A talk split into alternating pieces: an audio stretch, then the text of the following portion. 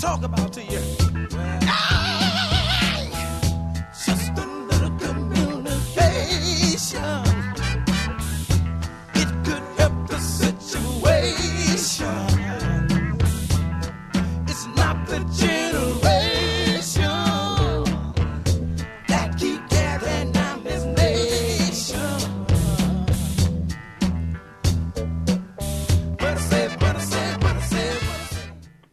Welcome to another edition of Communication Mixdown. Hello, I'm John Langer. With the federal election only five days away, we're going to continue our in depth discussion of political communication. And our guest this week says that this year's election marks a bit of a milestone. It'll be the first federal election in Australia where the parties will be advertising more on social and digital platforms than in traditional media like television, radio, newspapers, and magazines. His name is Andrew Hughes, and he lectures and researches in the areas of television advertising, branding, sports marketing, and importantly for our purposes tonight, political marketing strategies. He's in, in the Research School of Management at the Australian National University in Canberra.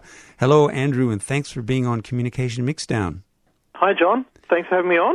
Great to be on. Pleasure. And uh, let's start with that milestone. The first time political parties will be advertising more on social media and in digital platforms than what we used to call what what are we now call heritage media, newspapers, radio, television, so on. One of the things you point to is that digital advertising is amazingly cheap compared to traditional media advertising and that it can be very specifically targeted. That's correct. Yeah. So, I mean, um, Facebook can enable you to do really targeted campaigns, which makes it number one cheap to do because you're not going to a huge mass market audience. Um, you can drill it down to a very specific audience by um, gender, um, age, um, location, or even interest or attitudes towards something. So. Um, it's a great tool on Facebook, and most other social media brands have something similar to what Facebook do. Although that said, uh, they're not as good and sophisticated as Facebook because obviously Facebook collects a lot more data on people because of um, what it asks you to do or provide when you first get an account if you're willing to do so. So we're seeing a huge number of ads being run on Facebook as a platform.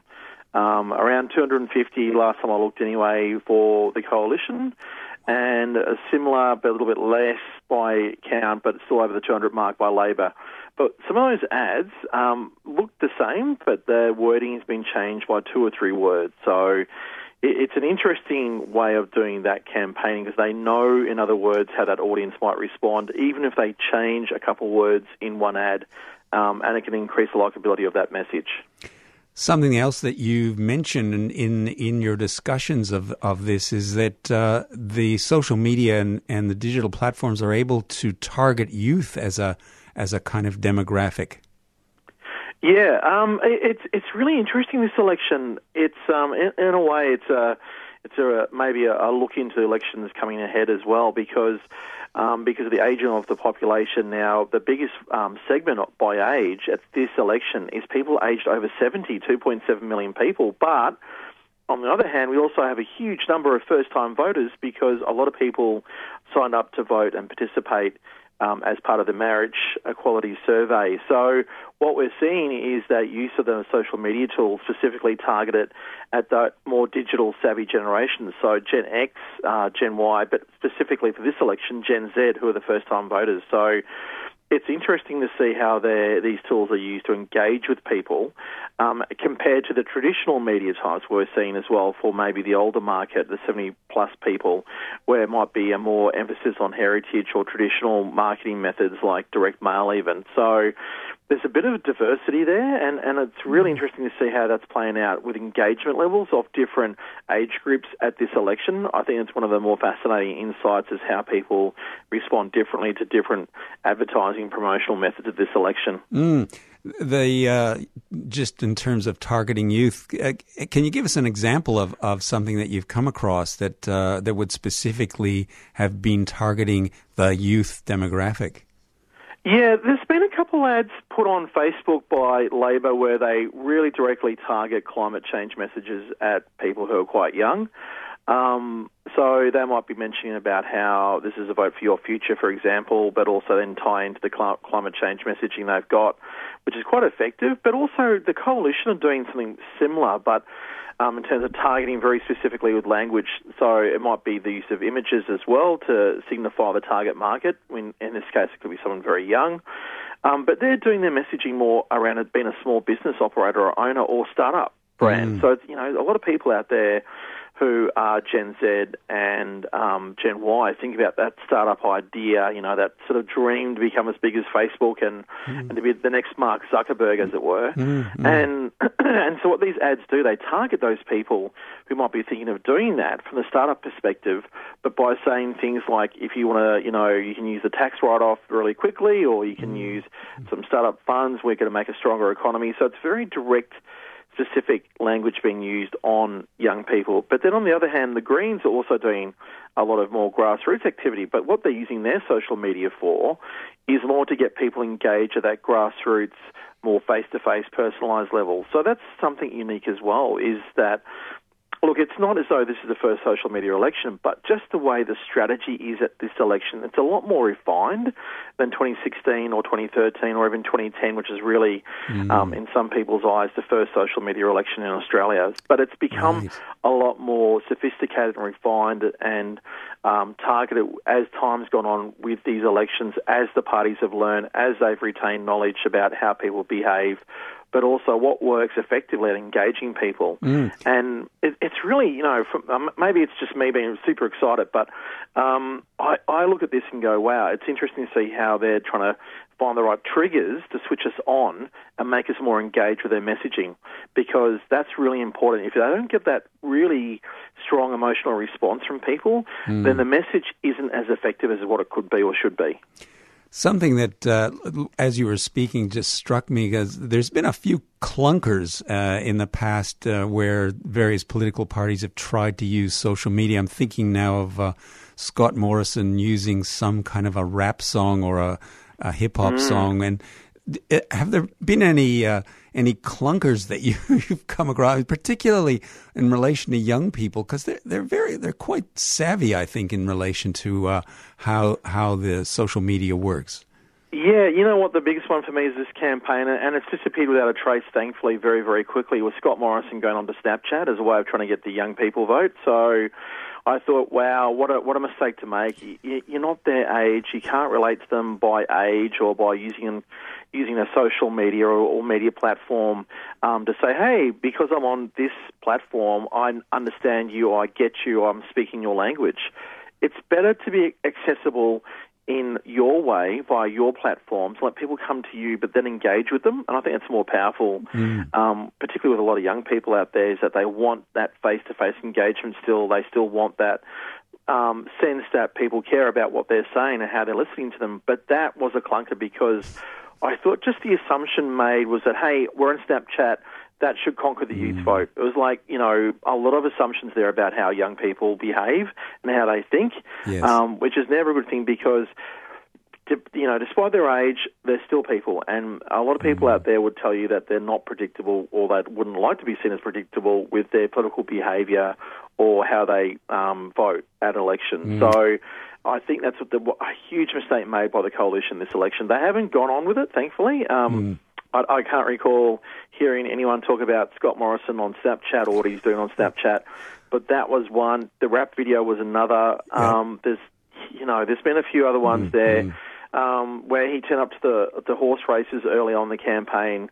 I think he went to see one of the um, Yep. the horses run in a race in Sydney, Mm-mm. and I think that was another attempt to go, hey, I'm trying to be you, or you know, show Yep. that I can relate to you. Now, as I said, that's just not the way to do it. You want to be relatable, but maybe do it in such a way that you're accessible through other means or other ways you communicate, not just on what platform you use on social media or what events you might attend. Mm. Another factor, as I understand it, that has to do with uh, the in relation to social media and digital platforms is related to the law, the laws relate relating to political advertising, and there's a big difference with what's allowed between traditional media and social media.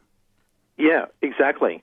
Um, and, and look, um, one of the key differences here is the blackout law. Now, um, the blackout law starts midnight on Wednesday, so that after that time we won't hear anything on um, traditional heritage media like television, radio, print.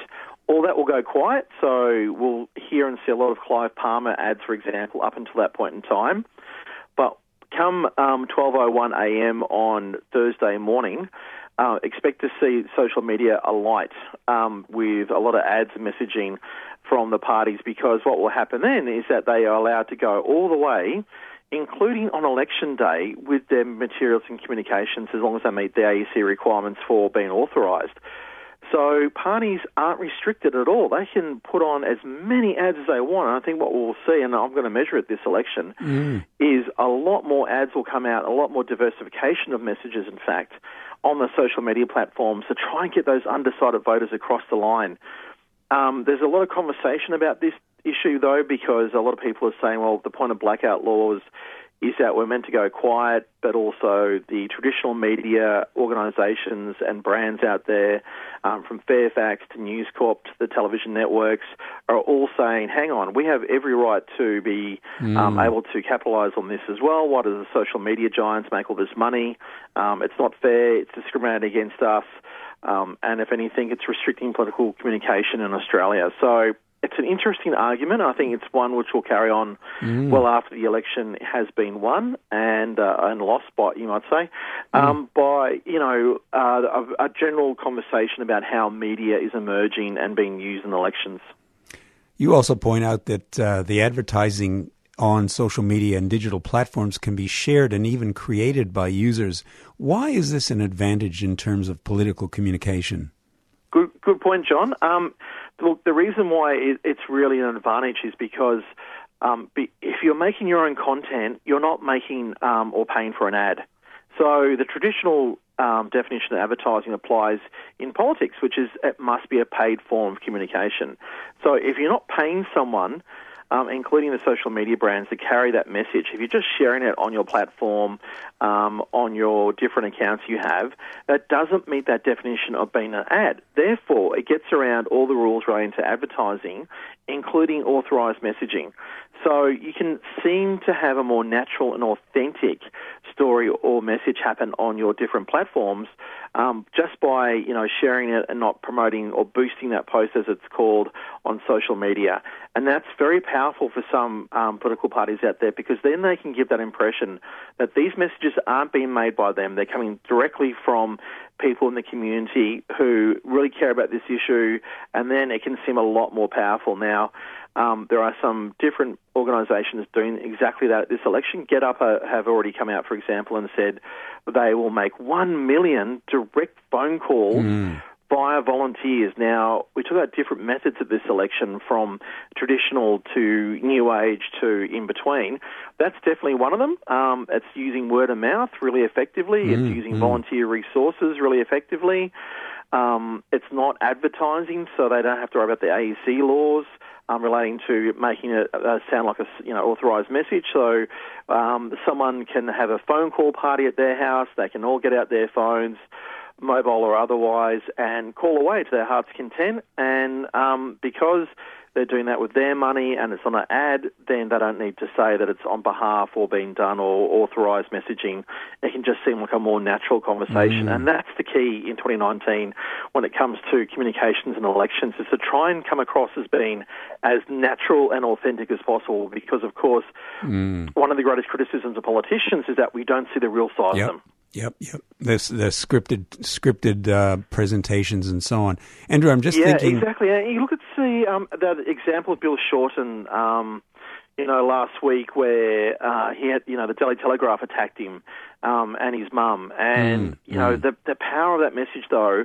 It, how social media prolonged that in a way because it then became a campaign of its own on social media and still going. The uh, My Mum hashtag campaign Yes. where people were talking about, you know, my mum was like this, or she Yep, went off and yep. did this for me. Mm, it mm. really drove the residents of that issue in a more natural, authentic, and organic way, um, which are really important for Labor. And that's I think that's become one of the defining moments of the campaign. Um, if anything, it probably stopped any sort of momentum going to the coalition that week in politics because a lot of the discussion was on um, the role of media and the role of these organisations, whether they have every right to be partisan or not, um, the use of that personalised attack as well.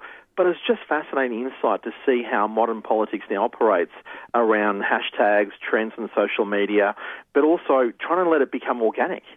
And the way we responded to Bill Shorten being organic, the way um, we perceived his image um, change very quickly after we saw him cry when he talked about his mum. And it, that was such an emotive um, five, ten seconds of footage on most networks because we've been talking about so long about leaders not being real, but we don't see um, who they might be. They're very scripted with their messaging because they're staying on a central narrative, which then is consistent with the ads they do and the, the rest of their communication um, strategy overall. But that is a moment where you go, finally, the guard drops a bit, and I can see who you are as a person, and that's what I, I have the resonance with, is who you are as a person, that organic individual you are. And I think, you know, that, that was really a critical moment in the campaign. Andrew, let's take a break and uh, we'll come back and talk a little bit more. Done.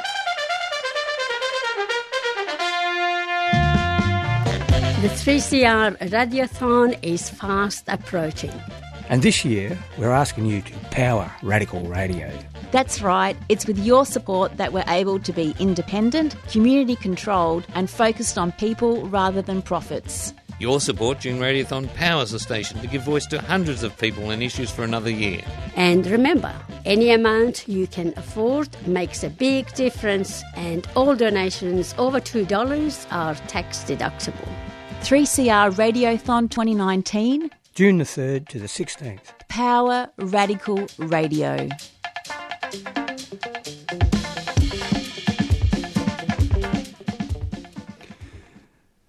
You're with Communication Mixdown, and with the federal election coming up in a matter of days, we're talking about the changing landscape of political communication. Our guest this week is Andrew Hughes. He's a res- in the Research School of Management at the Australian National University in Canberra, and he researches and writes about political advertising. Andrew, I wanted to ask you about uh, Clive Palmer. You've already mentioned him, and he's his party, United Australia Party, is making a fair number of inroads, and he's got truckloads of money uh, to spend on political advertising. It's estimated up to maybe even $60 million. But you say that he's very knowledgeable and savvy in the way he's using all media platforms. How so? Yeah, um, look, this is the this is really interesting about Clive Palmer. Number one, he started his campaign in September last year, so we're now May, and in other words, his campaign's been running for basically at least six to seven months, maybe a little bit longer, even if you count the fact that um, he made himself very active, maybe in around August last year. So, although he wasn't running the campaign then, he was more talking about going back into federal politics. It's across different platforms as well. So he's used a mixture of everything from apps to games, um, which I've never seen before in a political campaign in Australia, let alone overseas. I, I'm struggling to think about a campaign overseas where a game was used like Clive Palmer had out. To the use of music, the, what songs he chose, of course, subject to court action, um, still to this day. Um, the way he's then used text messaging as well to drive interest in his website, to make people aware of his website, become familiar with the URL for it. It's it's really savvy and smart marketing.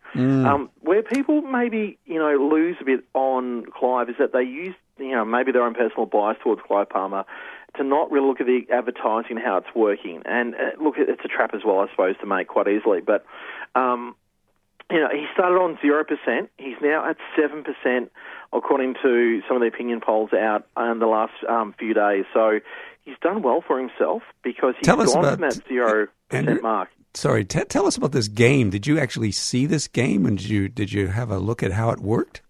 Um, I didn't download it in time. It's on. Um, I've got an iPhone too, so I'll admit that. Um, but it, I believe it's on the Android platform, and um, I haven't seen if it's still around. Right. But friends of mine who did download it in time, because I think it may not be there anymore. Okay. Um, again, I think there's an issue to do with privacy concerns. For example, the Android game was tracking people. Um, they say inadvertently, uh, but who knows? Of course, um, don't know if that's true or not. Um, Yeah. We'll take their word for it, though, that it was inadvertent tracking of location. The Um, other thing but- about Clive Palmer is, is what I've noticed is he's also using traditional media. I, I noticed, Yeah. for example, today in the Age newspaper, which is the Melbourne newspaper, right, you open the paper up after page one, page two, and page three were advertisements for Clive Palmer's party and his policies, and the same thing happened on on um, on Sunday as well. They were full page, double page ads. Yeah, you're right. And, and you know, John, that's a brilliant point to make as well because um, what he's doing here is he's making himself appear as though he's a new story. And so he's using these publications, these platforms, as a way of adding credibility and authenticity to his messaging, which is, again, really smart and quite sophisticated. Um, and the major parties are left for dead a bit on these sort of ways of doing campaigning. Yeah, it's a lot of money. It's the power of what you can do with a lot of money is to do this style um, campaigning, but also this level of sophistication where you're becoming the news. You're not just trying to put an ad in the newspaper anymore where it might appear down the bottom corner sort of thing. You're now becoming, you know, front and center of the news. And if you think about the color he's using, um, and That's, look, I've, yes, I've that's that's what's actually that's what struck me. The the pages is that yellow just bashes you in the eye when you open it up. And, and, and here's something for the, some of the listeners who might recall this, but back in the day, I remember the yellow pages were so effective because they were yellow. Hmm. And we used to get the yellow pages delivered to our house, you know, not so many years ago. Not anymore, of course. It's been a long time Hmm. since that's happened. But there'd be people out there with recall of how effective the yellow pages were once upon a time. You know, let your fingers do the walking was the old slogan for the yellow pages. that's very good. There you go. See what I mean? And isn't it yep, brilliant? Very interesting. Very interesting. Uh, Yeah, isn't look- it just? Yeah, absolutely, absolutely. Look, there's another something else that you uh, wrote wrote about in, uh, in in your article in the conversation. I'll, we'll we'll put the links to that on our on our Facebook page uh, on our sorry on our website. But um, you say there's an advantage, and you've alluded to this already. There's an advantage with social media, media and digital platforms in the sense that they can be responsive to ongoing issues. You've called this the speed of production. What's this Yeah. all about? Yeah, the speed of production is how um, some ads now on social media are being made in maybe two or three hours flat. So, in other words, um, if I give a press conference, if I'm say this is a press conference now between you and I, in three hours' time, if there was someone out there who wanted to go against what I'm talking about with you, then I'll put an ad up on Twitter or Facebook um, in that short time frame, which will then be targeting what we just talked about. Now, that's really quick turnaround, and what it goes into is how quickly information is going past us. So they know that, and what they're trying to do is it's more effective to get the message out there quickly than worry about, oh, yeah, there's an editing fail here, or it looks a little bit rough around the edges, or maybe it's not perfect in terms of the colours used, or things like that. But they're more concerned about getting that message out while the story is still hot on social media in particular. And so this is part of the trend, of, again, of modern politics. It comes out of America in 2016 where the Republicans used this method very, very effectively, um, particularly with their targeted messaging on the social media platforms where they could put out a message really quickly to people that that day, and people would go, "Wow, hang on, I didn't know that was happening." And then they, it's in a way you're engaging them and making them part of the conversation on that issue on that day. It's really fascinating how that works as well. Let's talk about scare campaigns, and we're we've got a little bit of time, but not too much, and, and issues to do with negative negative messaging and, and the advantages of using social media rather than traditional media like television. And uh, how would how, you've called this micro targeting? How does this work? And give us one little example. Okay, so micro targeting would, would look at, um, and, and look, the way it works now, there's two tools on Facebook which are quite effective, which are called custom audiences and lookalike audiences. Now, um, we know about these two tools, again, thanks to what happened in 2016 in the US, but also the midterms last year in 2018 let people know that these tools are still being used quite actively um, by political parties in America. So how they work is that then I can build an audience which might look alike um, based on their interest in a certain issue. I don't know who they are by name, but Facebook will find them for me, and I'll tell them, hey, search out people aged, let's say, 30 to 40 um, who might be male, who may be classified as blue collar workers or see themselves as being very working class. Um, and then what I'll do, once I have that information, I'll say to Facebook, hey, play this ad to them. And this ad could be very much focused on fear of losing the job because of the way the economy has been um, interfered with by foreign actors. And so that that's one way of playing on people's fears very accurately because those people may have expressed that they're fearful of that sort of thing happening, that I lose my job because of outsourcing. And so Facebook will then show an ad from my party saying, hey, if you're scared of your job being outsourced, you should vote for me because I'm here to let you know I'll protect your jobs here in Australia. And so it seems very personalised. It's negative, but it plays on my specific fears I may have. So my fears I have as a person, you know, I feel as though, wow, you know me really well, and then it's using that fear I might have of losing my job like that. It could be another one could be, for example, health. And health might be, you know, hey, um, instead of you having to queue up for eight hours at an emergency room this weekend, if you vote for our party, what we'll do, we'll try and help you out. We might know you've queued for eight hours in an emergency room because you put it on Facebook. Right. And so right. we're using it very negative um, messaging um, at a very localized level. Really interesting, Andrew. Let me just ask you this. I don't want you to predict the uh, outcome of the uh, election on Saturday. I don't think that that would be fair. But in the article that you wrote, which I've been referring to in a lot of my questions, which, by the way, is in the conversation, uh, and uh, we will put the link up on our website, the Communication Mixdown website. But you wrote the article in the beginning of May. Have there been any interesting or notable developments on social media platforms or digital media platforms worth mentioning since since you wrote that article? Um, you know, one thing I'll mention, which I, I really haven't um, touched on, particularly in that article, and it's not so much to do with digital campaigning, but um, it relates into it in a ways. Um, there's a character called Captain GetUp, and Captain GetUp was this anti GetUp character put out there by a, a group called Advance Australia. Now, um, it probably cost them all of uh, a few thousand dollars max to get the suit designed and have the person walk around in the suit and things like that. It's got them a lot of publicity. They've generated that publicity through um, people looking at that character. Now, a lot of it's been negative, granted, and but what they've done then, they've reshared that content. So if you say, look at this person dressed up as Captain GetUp, don't they look like um, an idiot? What they've done then is repost that message and share it amongst their network as a way of saying, look at what we're up against. We're getting sympathy here. And that's been another hallmark of this campaign. is the way um, social media is done to get sympathy towards who you are as a party. Now, Captain GetUp so far, and I heard this the other day from someone within um, an advertising company, so I have to get the exact figures for sure, but it might be hard to get. They say that Captain GetUp's raised for Advanced Australia specifically around a quarter of a million dollars. Doesn't sound like a huge sum of money, but for your outlay of a few thousand dollars and publicity generated from social media, you can see how that sort of strategy works quite effectively.